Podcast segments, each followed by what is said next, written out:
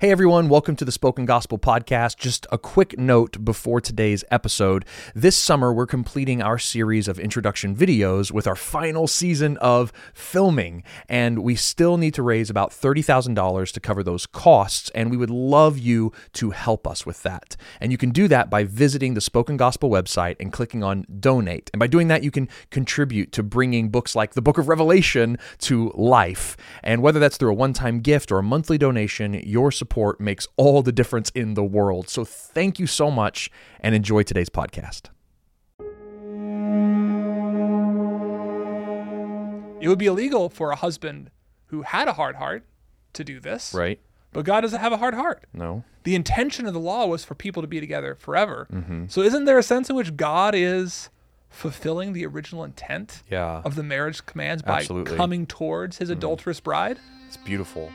Welcome to the Spoken Gospel Podcast. Spoken Gospel is a ministry that's dedicated to speaking the gospel out of every corner of Scripture. In Luke 24, Jesus told his disciples that every part of the Bible is about him. In each episode, hosts David and Seth work through a passage of Scripture to see how it's all about Jesus and his good news. Let's jump in.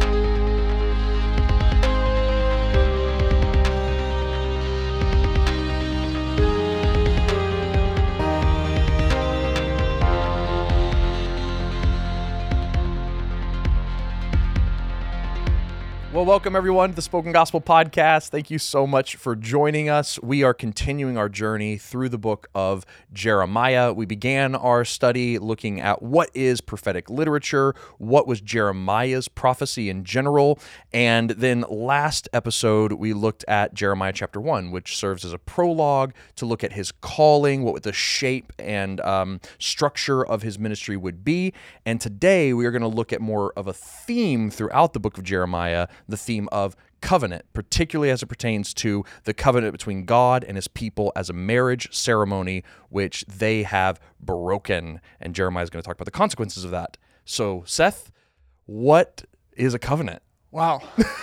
wow. Not even a how are you? How are you doing? Just like what is a covenant? What's a covenant, oh, man? man. How are you, Seth? I'm doing How you great. feeling about I'm doing- covenant? I'm doing great. Yeah. I'm so excited to talk about marriage covenants Oh, and covenants in general. It'll be a That'd great be great. All right. So, but seriously, what's a covenant? Well, what, what is a covenant? So one of the things that Jeremiah does in his book that isn't unique to Jeremiah, but Jeremiah develops it in a way that we haven't seen in a lot of other biblical authors. But he really is intent on describing God's relation to his people as like a groom and his bride.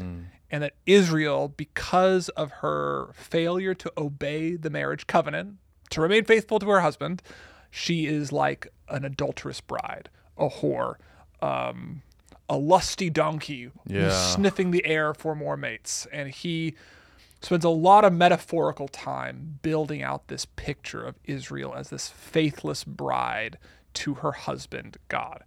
Um, and that starts all the way back on, in the book of Exodus on Mount Sinai. Okay. yeah. All right. So, uh, I mean, one helpful thing that we've done already, I think the term covenant can feel really religious-y, biblio language. yes. Uh, but we understand what a marriage is, right? You Yep. covenant with another person, and there are rules implicit to that relationship because you're in covenant with each other. Like, maybe don't cheat on me. Maybe Yes. love and respect me. Don't harm me. Like, there's there are Yes. implicit things that go along with a marriage contract, That's right. and that's how you're wanting us to think about the covenant that Jeremiah talks about throughout his prophecy. And it's how Jeremiah wants us to think about it. So, Jeremiah chapter 2, his first prophecy after the prologue. Uh, the word of the Lord came to me, saying, Go and proclaim in the hearing of Jerusalem, thus says the Lord, I remember the devotion of your youth, your love as a bride, Mm. how you followed me in the wilderness in a land not sown.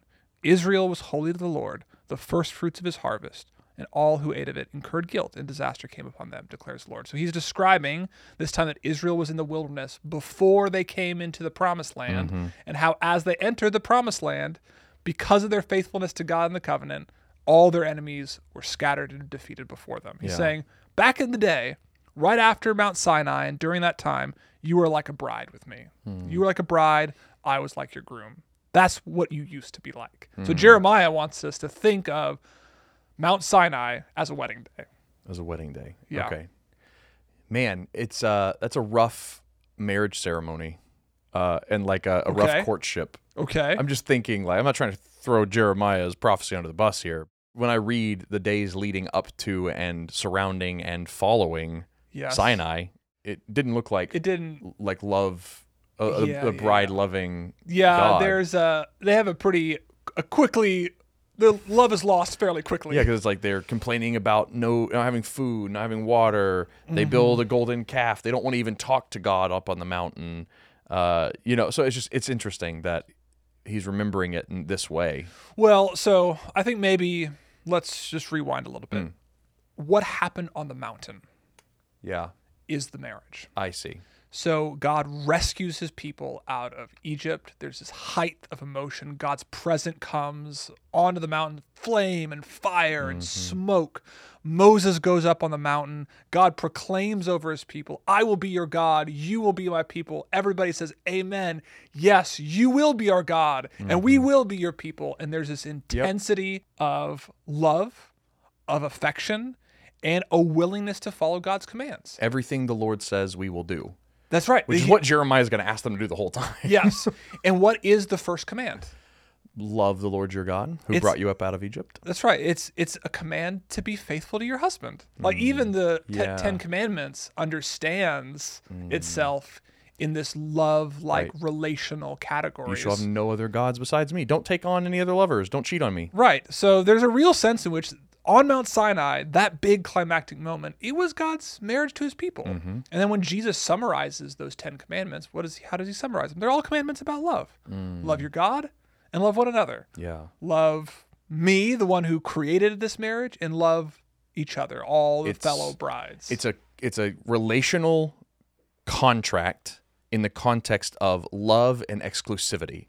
yeah, that's right. It has all the elements of a marriage. that's right. Okay. That's exactly right. Yeah, I follow. Yeah, and I think it's really probably good to like name up front that like breaking the covenant isn't so much behavioral or legal as it is relational. So That's really helpful, actually.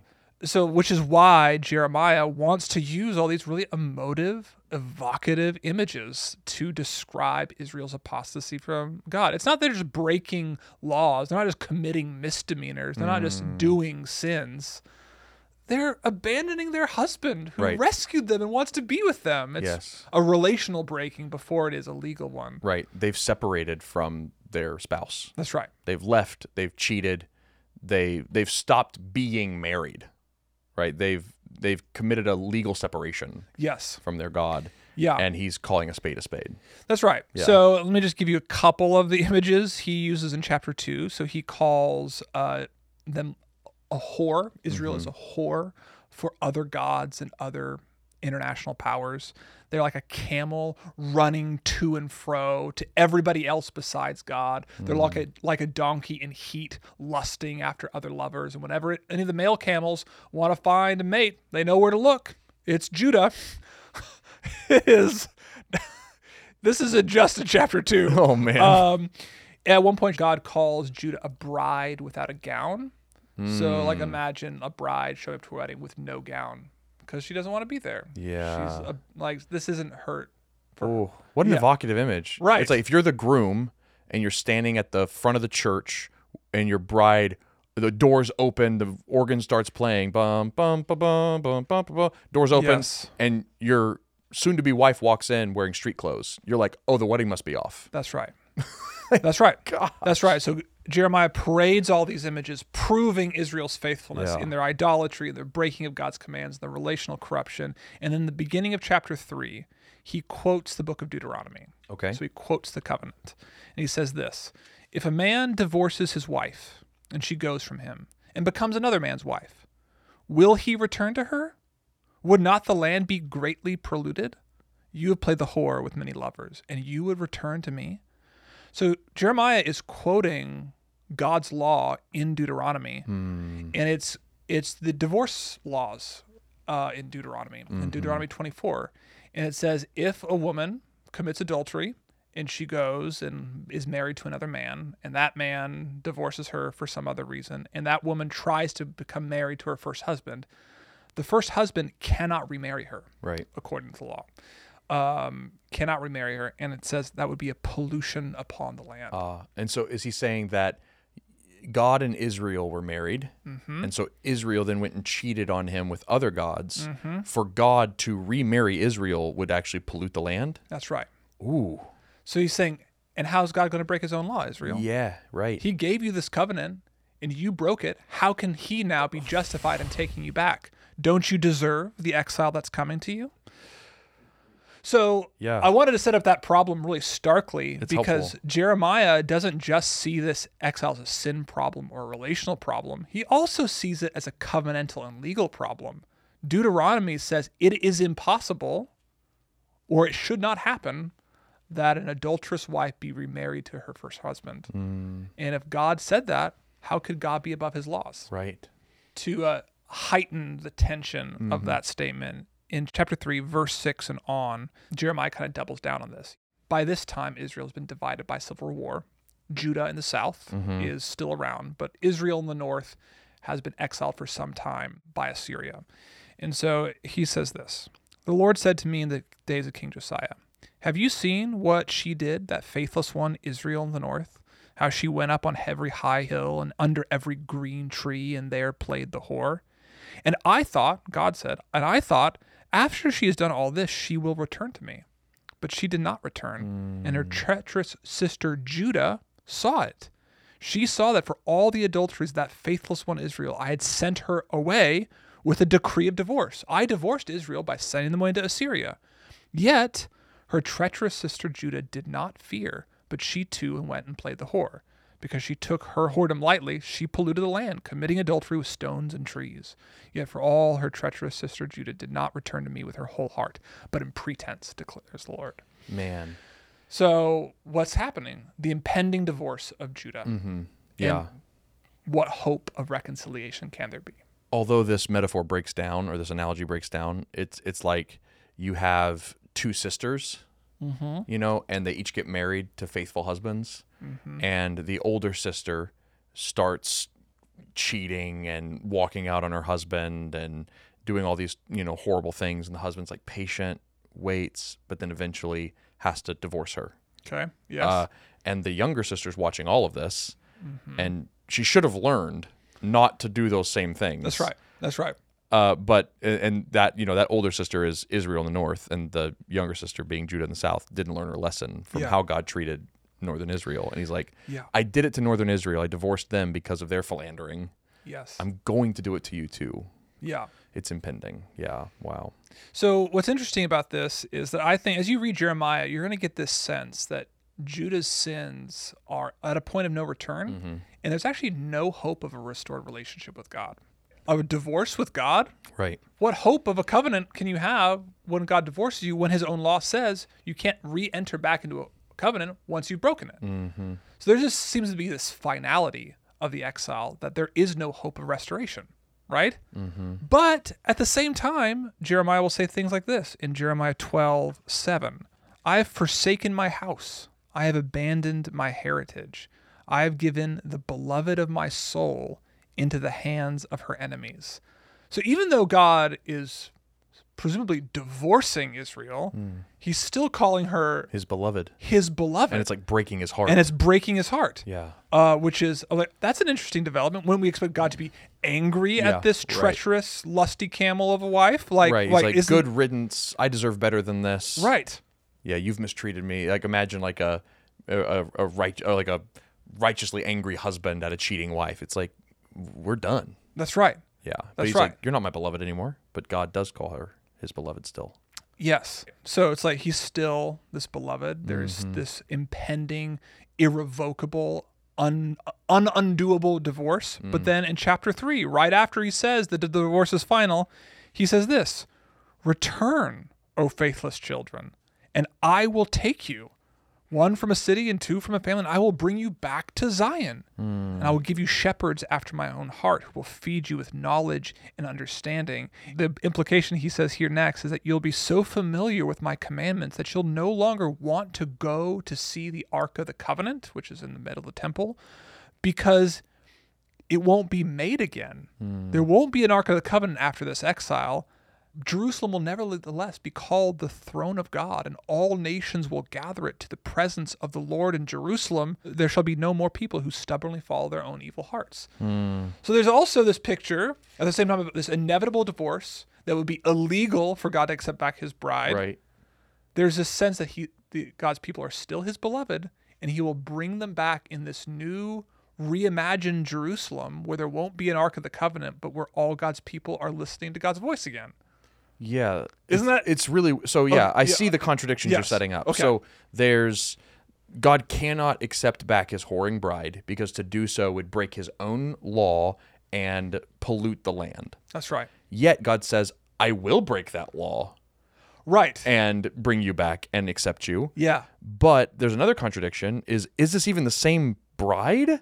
Cuz it's like you have Right. this whoring donkey camel non dress wearing Yeah, bride right. who gets sent into exile so that God doesn't break his own law and pollute it, but then the bride that comes back Mm-hmm. seems like to have the ark of the covenant within her and just obeys God has no more stubborn heart. It's like Mm-hmm. who is this lady? Yes. So it's like those are the Those contradictory are, categories. Those are the contradictory categories, and you'll see them throughout r- the book of Jeremiah. That's helpful. Okay. The inevitable divorce Yep. of God's people. Yep. And also the inevitable return of them. So does Jeremiah ever solve that tension of God's unbreakable law and unbreakable covenant that's bringing about the inevitable exile with the God who says like you quoted in Jeremiah 3:12, return faithless Israel, I will not look on you in anger, for I am merciful. This merciful forgiving God who's happy to break his Yeah. law because he wants his bride so badly. Does, Yeah. does he ever reconcile it or does he just hold both? So he reconciles it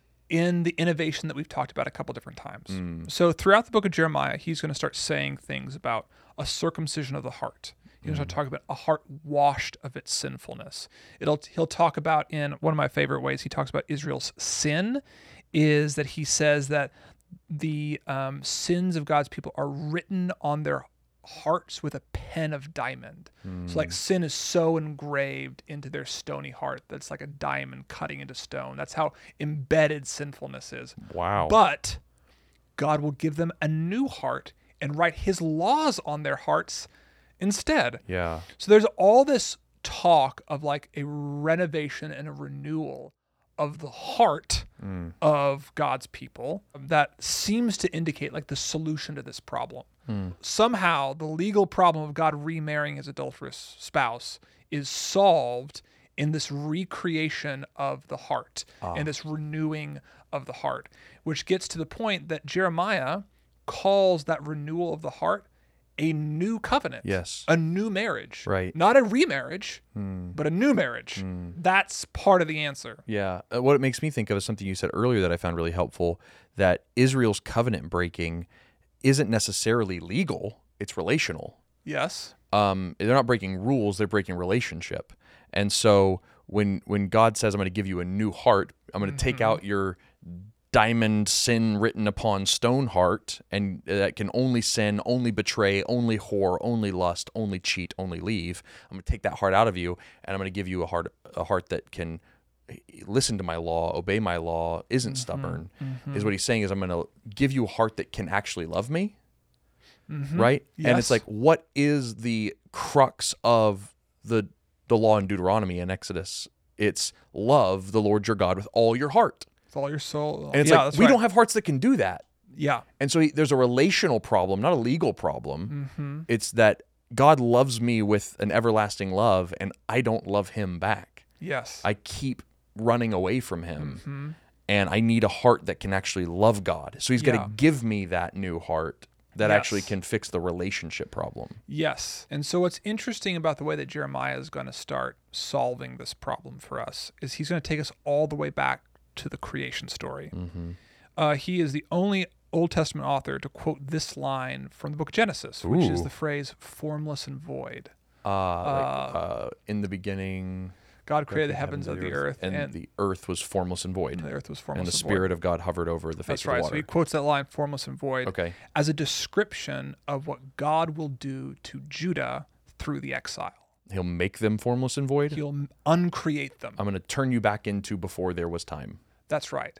And then when he starts talking about a new covenant and when our hearts are going to be remade, he brings back in all this creation language again. Oh. So, uh, Jeremiah 31.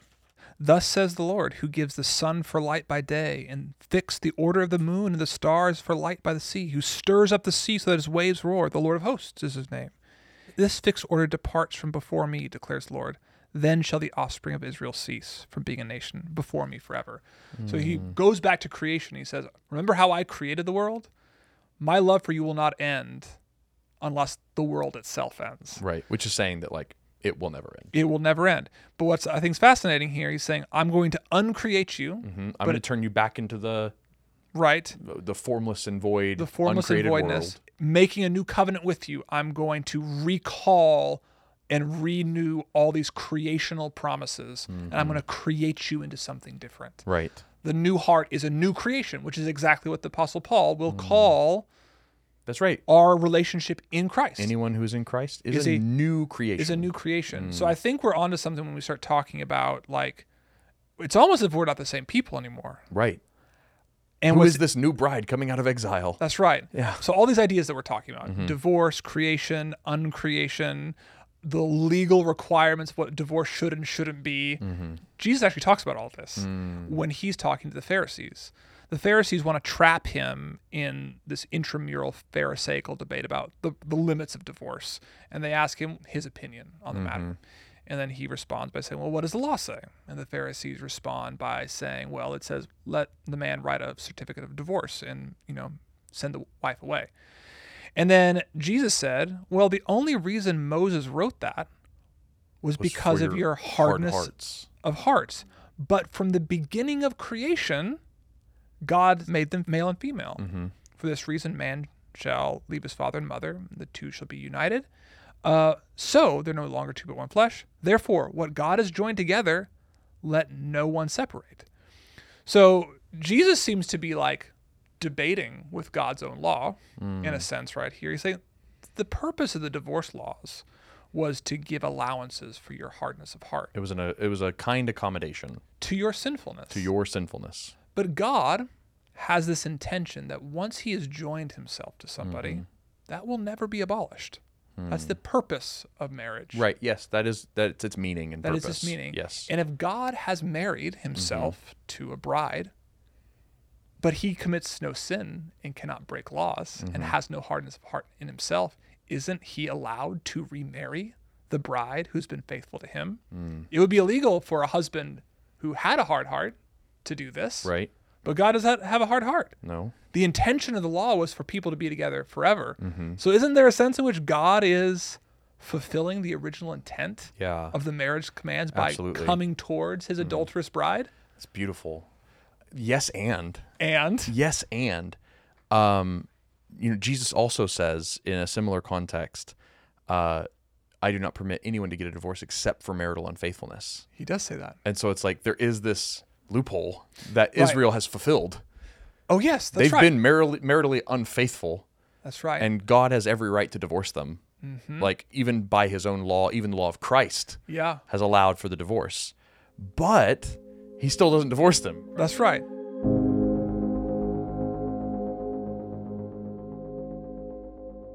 And so like what I'm what I found really fascinating when we were reading Jeremiah 2 and 3 and we were looking at this idea of God's law says a man shall not be rejoined to an adulterous wife or else it would be pollution and we set up this legal problem. I was like, "Oh my goodness, Paul quotes this in Romans 7."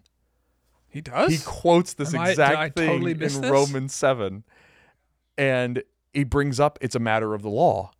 And he and so you have this situation where there's this potential adultery and if uh, you know a, a wife can't leave her husband until Mm-hmm, he dies and it's like so how do you deal with this whole like adultery new husband issue? oh yeah, A death has to occur. a death has to occur. And so like what That's do you, right. yeah, so so let me just read it. So um uh this is Romans 7 2. For a married woman is bound by law to her husband while he lives, but if her husband dies, she is released from the law of marriage. Accordingly, she will be called an adulteress, a whore, if she lives with another man while her husband is alive. But if her husband dies, she is free from that law, and if she marries another man, she is not an adulteress. And so you have this situation in Mm-hmm. which Jesus has died, and it- that's what it goes on to say is that the Mm-hmm. legal requirements of the law is what it says next has been Yes. fulfilled for us in Christ. The righteousness of the law has been Yes. fulfilled for us in Christ. Therefore, we who would have maybe stumbled into an adulterous relationship, having rejoined ourselves to Mm-hmm. Yes. Jesus, that has been dealt with because the husband has Yes, died. The husband has died. Interesting. And so the like so it's just No, fascinating. it is to me. fascinating. And it's like, and in Jeremiah's case, the wife must die. Right, they both died. So it's a new covenant. It's a new covenant. It has to be a new covenant. It has to, it's like the old rules don't apply old rules anymore don't because apply. everyone has died. Husband and wife have both died on the cross and meet in a new resurrection for a new marriage that will last forever. Yes. That's too good. Therefore, there is there- no condemnation uh, for I- those who are in Christ There is Jesus. a lawyer out there that I really want to like lay this out as like a court precedent, and like there's it just it's funny to I, me. want to see it as a scripted legal drama. yeah, That would be a great Objection! show. I would watch that. but what if both of them die? That'd be fascinating. anyway, anyway, that's how Jeremiah begins to solve the problem yes, that's exactly and how right. Jesus ultimately solves it and then Paul brings it home. yeah, yeah, yeah, yeah. That's That's exactly right. amazing. That yes. So let's talk about some other ideas. Okay. So that there, that's the the the cheating bride, the new covenant. Let's just talk about okay. So there was an old covenant on Mount Sinai that they broke, Hmm. but through the death of both Israel in exile and Jesus on God Himself on the cross, a new covenant can be made, and God's people can be remarried to God. Hmm. Right. Awesome. What exactly does that mean then? Oh yeah. So what is Jeremiah talking about when he says like there will be no more sin in the land of Judah? Yeah. God's people will return to their land and we will have hearts that are no, No longer stubborn. longer stubborn, but the law of God is written on them. So like yeah. we now live in the new covenant era. We live on this side of J- what Jeremiah hoped for. So what does the new covenant mean for us is th- the question. Yeah. What is that new law written on our hearts? Yeah, cuz okay, so because we are as the New Testament tells us, we are the bride of Christ. That's right. Mm-hmm. He is our bridegroom. and We are his bride. He has washed us and renewed us, and there's a marriage, and we're looking forward to our wedding day when we'll show up in a, a dress and not Yeah. show up in our street clothes. Yep. And we'll actually be joined with Jesus forever to be one flesh, and never shall those two part. But right now, Mm-hmm. we still do kind of have some stubborn hearts and we do still sin and our Mm-hmm. land is not perfect neither are our churches Yep. so it doesn't seem like it's fully come true yet Yeah, so we talked about this, I think it was in the last episode, is that when Jeremiah starts talking about the new covenant, he starts talking about Judah's return to their land, the rebuilding of the temple, the re like the real geopolitical restructuring of God's Yep. of that nation. and daniel definitely thought that that's what it was going to look like That's right. Yeah. Yeah. And it did happen. Right. Ezra and Nehemiah started rebuilding this thing. But we're like, that can't be the full extent of the new covenant promises Mm-hmm. because the hearts of God's people were still hard. Yep. And we know that because when Jesus comes on the scene, the Pharisees and religious leaders, along with a lot of people of Israel, wanted to kill him yep uh, for the message that he was bringing and the covenant that he wanted to establish. Yep. Right. So, like, it but- hadn't hadn't happened yet jeremiah's promises and this new covenant thing hasn't fully happened Right. yet at the time of jesus But when Jesus comes on the scene, and the Mm-hmm. day, but one of the not the day before he dies, yeah, the Holy Thursday, holy thursday Holy Thursday, he Mon- Maundy Thursday? Maundy Thursday, Yep. he new covenant he gathers his disciples Mm-hmm. in the upper room, and he quotes the book of Jeremiah and holds up the Passover cup of Mm-hmm. wine and the bread and said, "This is a new covenant in my blood." On the day that I die, and and just to pause there yep, uh, the, the passover was the story of the exodus that's right. right? The leaving to go where? To the place of the covenant ceremony at Sinai, where the first covenant was given, That's right. the first marriage. Mm-hmm. That's right. and Jesus is like, there. So, so when he's holding the blood and the bread, he's talking about a new Passover, a new Exodus. A new Mount Sinai moment. So, hey, let's come to Mount Sinai again. Let's get married again. that's right. Okay. Yes. Continue. so- and so on the cross, Jesus dies, and that becomes the moment of marriage for all believers since Jesus' death to now. Mm-hmm. We unite at the cross. We are now married to Christ when we Yeah. Mm-hmm. trust in what the cross did for us and brings about the new covenant. Yes. But all of Jeremiah's prophecies haven't come true yet. Right.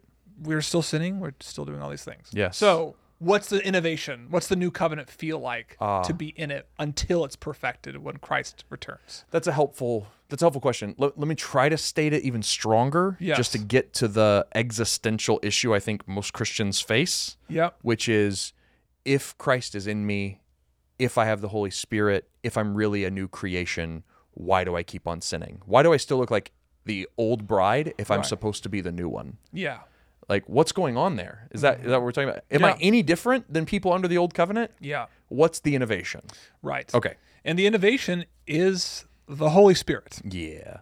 the innovation is the Holy Spirit. He um I don't even know how to start talking about the Holy Spirit. it's like a whole a whole thing. Oh, a whole thing. Mm. Um, but just before Jesus dies, he's talking to his disciples in the upper room, in the same meeting where he tells them about the new covenant. And he says that it's better that I go away right. because when I go away, a helper is going to be sent to you, an advocate. And he's going to teach you everything I said. And he's going to call to mind everything I said. And he's going to live inside you to help you and to comfort you. And he's talking about his Holy Spirit. Right. And he's saying that this Holy Spirit would be better than his physical presence on the earth. And that Holy Spirit would imbibe and live in his disciples to teach them how to live in this new covenant. Yep. And in that moment when the Holy Spirit enters their hearts, the law of God is written on their hearts. Yeah. So and so we probably need to talk about what that means, but like that's what the innovation is. Right. The Old Testament believers did not have the Holy Spirit in the same way that Jesus tells us that we have the Holy Spirit. That's right. Yeah, and Jeremiah foreshadows how that innovation will occur because he talks about how God took his hand and put his word in his mouth and it was like and it's like a fire in Mm-hmm. Yeah, his yeah, yeah. mouth, right? Yep. And then when the Holy Spirit comes to these disciples that Jesus was yes, talking that's to, right.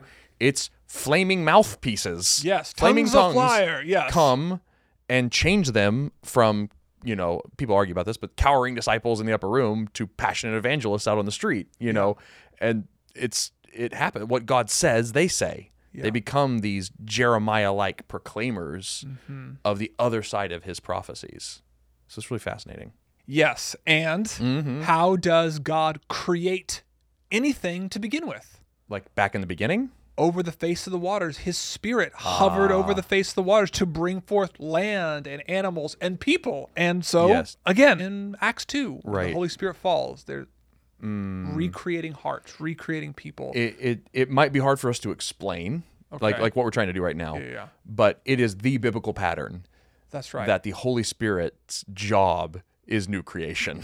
yeah, that's it's right. like in the Yes. beginning there was it was formless and void, and God's Spirit hovered over the face of the water, and Mm-hmm. He spoke. So you have the Spirit and the Word, and those two Mm-hmm. things work out new creation: sun, moon, stars, Yes. plants, animals, humans.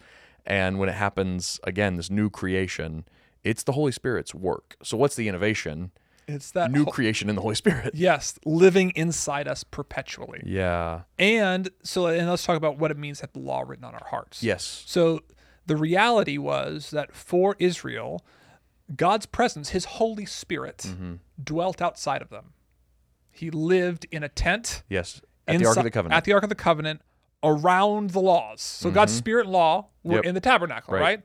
Right. yes. And so if you wanted to obey the law, if Mm-hmm. you wanted to follow the covenant, if you wanted to be right relationship with God, you had to look somewhere. You had to look to the temple. You had to be reminded of the things that it said. You had to be constantly updated on whatever new thing was being communicated from God through the mouth of the prophets and through the mou- Yeah. mouth of the Mm-hmm. And priests. to get into that presence, even symbolically, you were carried into the presence of God through sacrifice, blood, and atonement. That's right. And that's how you spiritually and even imaginatively got close to the mercy seat, the, the Ark of the Covenant of God, was when uh, animal's blood was sprinkled on it. You're like, I- okay, that's me. I'm there. Me and God are close, but in this imaginative sense. How do you get close to the word and the spirit, the covenant and the spirit? As you go through all this blood and sacrifice right. and travel to it. that's right. Right. Yep. But when Jesus instituted the new marriage, he died on the cross. And just like at Sinai, there was blackness and like a storm event. And that tabernacle, That blood. that that that you know you needed Yep. blood to pass through, and that the marriage, the original marriage covenant set up the laws for that tabernacle. The the main curtain was ripped in 2 so that we could see that our husband The Spirit and the Word, the Spirit and the covenant would come out of the temple through the sacrifice of our of our husband. into us. Yes. Yes. So that's like the biblical story of Yeah. how that happens. And when it resides into our heart, I think the question then is like, so why is that? It's hard for me to imagine what it would have been like to not have the law written on my. Because as a Christian, Yeah. the Bible describes my my lived reality as Mm-hmm. having the law written on my heart.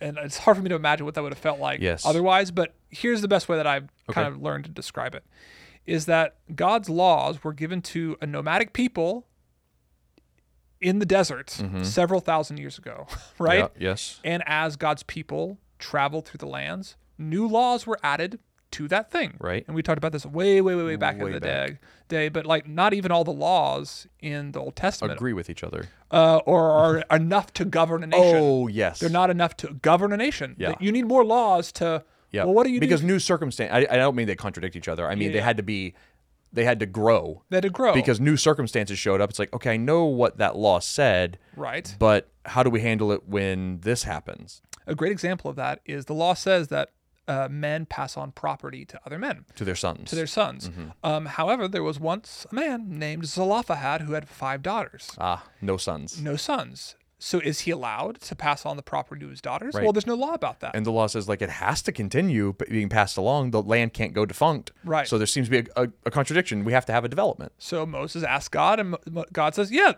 pass the da- land on to your daughters. Let's This write is- a new law." Let's write a new law." So there was this constant development of what it meant to be God's people in new places and at new times. Right. And the only way to have access to that wisdom and that developing legal code was through prophets, priests, a sacrificial system, and access to God's presence in a temple. Right. But now, that developing law code that gives us guidance to live in situations that we've never imagined before Yes. is now our constant intuition living inside of us. Yes, the counselor, the helper, the advocate, helping us understand how to be the people of God in infinitely complex situations that the 613 laws of the Old Testament could have never That's right. adapted enough to to help us Yeah. navigate. I think I've used this example before, but it's like my my daughter is only 10, right? Mm-hmm. So I, she has a lot of rules. You can't watch TV past a certain time. You go to bed at 8. You uh, clean up your dishes when you're done. And those are rules. They're laws in our house. Right. But my hope for her as an adult isn't that she goes to bed at 8 o'clock. Right. It's not that she cleans up her dishes at a certain time. It's that she would become the type of person who knows how to take care of herself In her home. and her home. Yeah. And so the laws of God are a, a tutor, Which is what Paul calls them. and now the Holy Spirit is turning us into the type of people that intuit what it means to be the people of God all around the world in all the situations that we're in. I Yes. think that's kind of like what it means to have the law of God written on our hearts. is that we Yes. have this constantly constant spirit that helps us be God's people in Yeah. the world, no matter the circumstances, and even if the Bible doesn't address that situation directly, Right. which is so many of our situations. So are. helpful. I love that picture. Can I add one more very nerdy way to describe the Yes. the, the heart of flesh? from the parental to the nerdy. I love it. Yeah, it's like, let's go really practical to the really really intense. But um, so you have this, you know, I, I'll, it's the passe picare, passe non picare Okay. idea, and so in in creation, Adam and Eve were uh, able not to sin.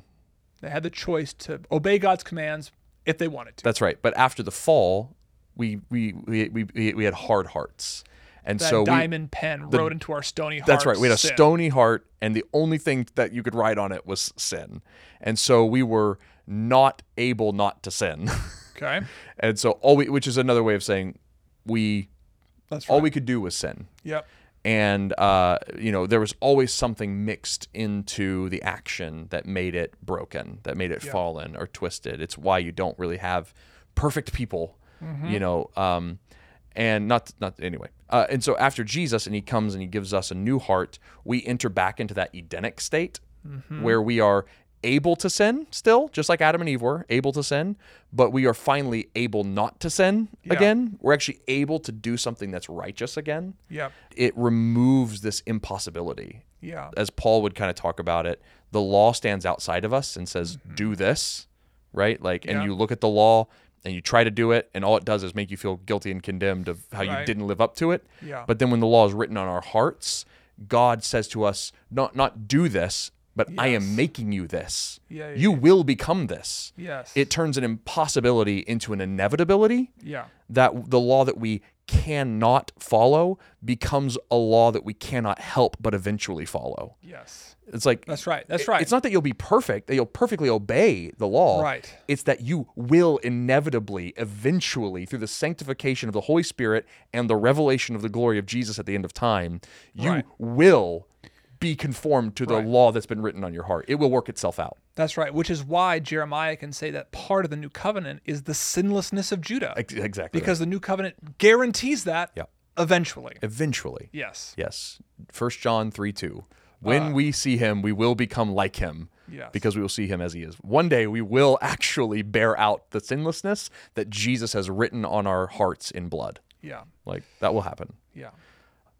Covenant? That's co- that's that's I mean we talked meta meta meta about the idea of covenant and new covenant in Brides Jer- and death. and what is a new covenant? What did Jeremiah maybe mean by that? But like you're gonna get as you read Jeremiah, Yeah. you're gonna get inundated with these ideas, this tension between the inevitability of exile and divorce, but the inevitability of God's love and, a new marriage. restoration and new marriage. Two So- resurrected people getting married. Yeah, two resurrected people getting married. So fun.